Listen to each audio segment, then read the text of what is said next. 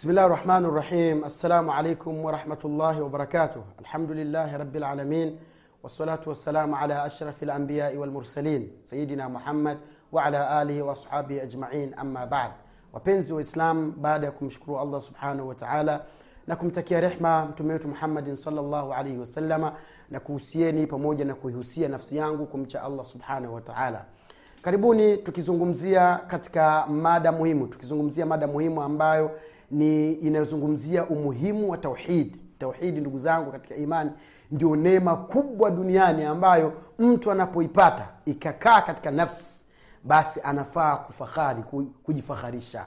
Kwa sababu ni neema kubwa ya kumjua allah subhanahu wataala na kumfanya mwenyezi mungu awe peke yake katika matendo yake katika kila anachokifanya allah tabaraka wataala mwenyezimungu anapenda wale watu wenye kumpwekesha allah subhanahu wataala ndugu zangu katika imani tauhid ni msingi mkubwa wa matendo hapa duniani.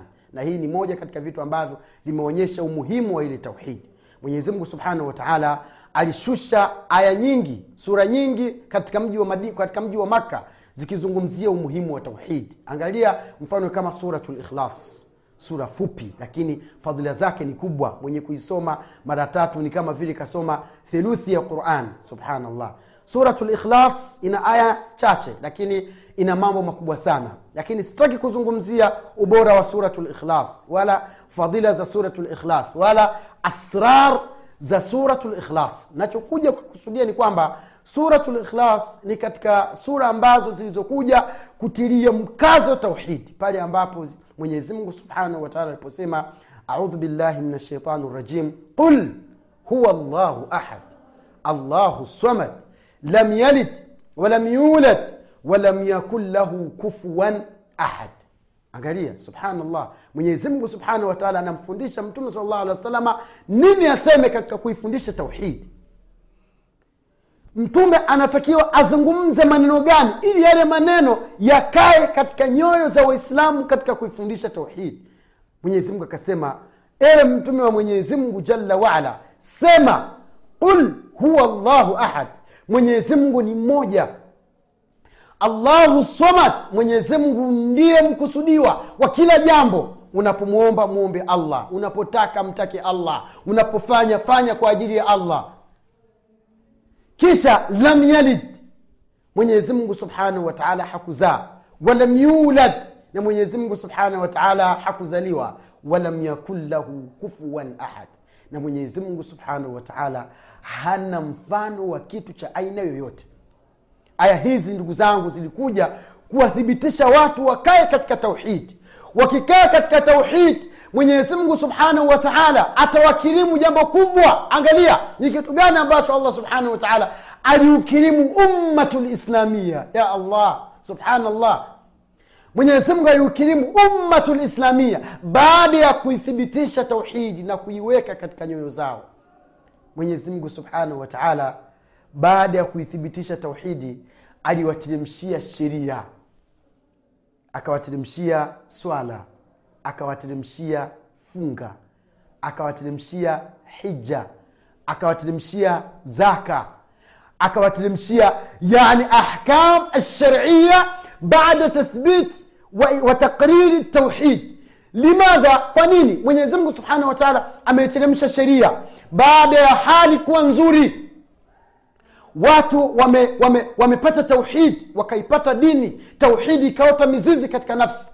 Kwa nini mwenyezimngu subhanahu wataala hakuteremsha sheria kabla ya tauhidi mwenyezimngu kaianza tauhid kisha baada akateremsha sheria. Tena sio kuteremsha sheria akaisimamisha daula ya kiislamu madina baada ya tauhidi kukaa imara katika nyoyo za waislamu. Ndugu zangu katika imani tukitaka tupate sheria tukitaka tupate daula ya kiislamu ni lazima tuithibitishe tauhidi ya la ilaha illallah muhammadun rasulullah ndani ya nafsi zetu. E wallah hatuwezi tukawa washirikina tukapewa serikali. Nani atakuwa rais? Nani atakuwa amirulmuminina na wewe ni mushriki. Hatuwezi tukawa waganga wa kienyeji wa kuchinja lighairi llah. Twachinja kisichokuwa kwa mwenyezi mungu subhanahu wataala tunafanya ushirikina. Nani atakuwa kiongozi?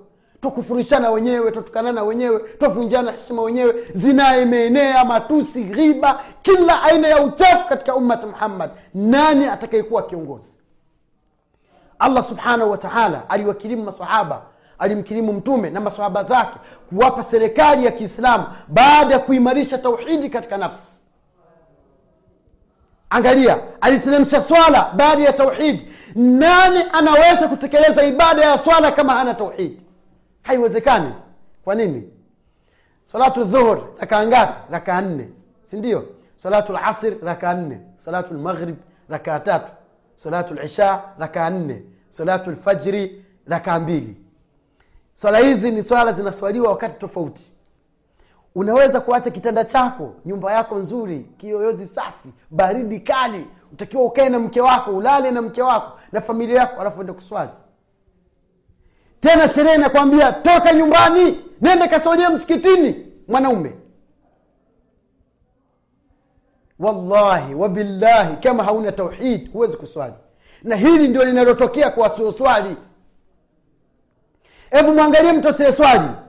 Nafsi yake fadhi hana imani yoyote. Wallahi hana imani. Mwanze na nadhini allahu akbar allahu akbar. Anaona kama anatiliwa fujo. Wala hajui nini mungu ana, ana yani adhana inazungumza nini? Inamtaka awe nani adhana inamwita aende wapi? Hajui. Kwa nini? Liannahu fi qalbihi laisa ladaihi tauhid ndani ya nafsi yake hamna tauhid angalia kuna watu ni mabosi katika makampuni mbalimbali wanawafukuza wafanya, wana, wafanya eti kwa sababu wanadai haki yao ya kuswali salatu dhuhur au salatu lasri waache kazi dakika tano wakatekeleze wito wa allah subhanahu wa taala. Na wale mabosi ni waislamu. Unafikiria mtu huyo ana tauhidi ya allah. Subhanallah. Kuna wafanyakazi wengine wakija katika kampuni wanalazimishwa. Swala ni lazima. Yuko tayari aache kazi aondoke kwa sababu ya swala. Ndugu zangu katika imani swala haikushuka isipokuwa baada ya tauhidi mtume sal llahu alehi wa sallam alifaradhishiwa swala katika leilatu lisrai walmiraj qabla lhijra biashhur yani kabla ya kuhama kwenda madina kwa miezi midogo tu. Bimaana tayari kwamba ile miaka kumi na tatu imeshafanya kazi ya tauhidi katika nyoyo za waislamu. Kisha mwenyezi mungu akafaradhisha ibada ya saumu ibada ya saumu ya abdallah huwezi kuitekeleza. Wallahi huwezi kuitekeleza kama hauna tauhidi e wallah huwezi kuitekeleza. Utatekeleza vipi? Uwache halali mwanamke mzuri wa halali wamwona pale na kurembulia macho mama watoto. Usimsogelee kwa sababu umefunga. Chakula chako kizuri mashallah kuna watu masha mwenye umeandaa matunda vyakula mbalimbali mchana wakati wa kuinjoi sheria inasema la ni marufuku kula. Tangu alfajiri inatoka mpaka jua lizame swaumu. Huwezi kufunga kama huna tauhidi ndio maana allah akasema laalakum tattaqun kwamba lengo la kufunga ile tauhidi ipate mbolea ikuwe inenepe tauhidi ei wallah. Ndugu yangu katika iman kuna ibada nyingine azaka ahla ma fi nufusi libad alfulus. Kitu kizuri kitamu kinachopendeza mikononi mwa watu pesa. Wallahi huwezi kutoa zaka kama hauna tauhidi mwenyezi mungu subhanahu wa taala amefaradhisha amefaradhisha kwa wa, wa, wa, wa, watu wenye pesa watoe zaka baada ya kuwa tayari imani ni thabiti katika nyoyo zao. Kisha ikaja ibada kubwa ibada ya kwenda maka huwezi kwenda maka kama hauna tauhidi utoe pesa zako nguvu zako kila ulichokuwa nacho uende kutekeleza ibada ya hija ya allah uende kupata dhiki uzunguke utembee msongamano wa watu. Kama hauna tauhidi huwezi kufanya. Kwa hiyo tauhidi ndio msingi wa maisha yetu. Ili tufanikiwe waislamu na huu ni ujumbe kwa ulimwengu wote. Naomba kwa atakayesikiliza maneno haya ayafikishe. Ili tuweze kupata nguvu tupate hishma tupate serikali tushike nchi ni lazima tuweke tauhidi katika nafsi zetu na tuifanyie kazi kwa haya machache tumwombe allah subhanahu wataala atupe nyoyo zenye kukubali tauhidi tumwombe allah subhanahu wataala atujalie kuwa ni katika wale wenye kusikiliza maneno na kuyafuata yaliyokuwa mazuri. Wabillahi taufiq wassalamu alaikum warahmatullahi wabarakatuh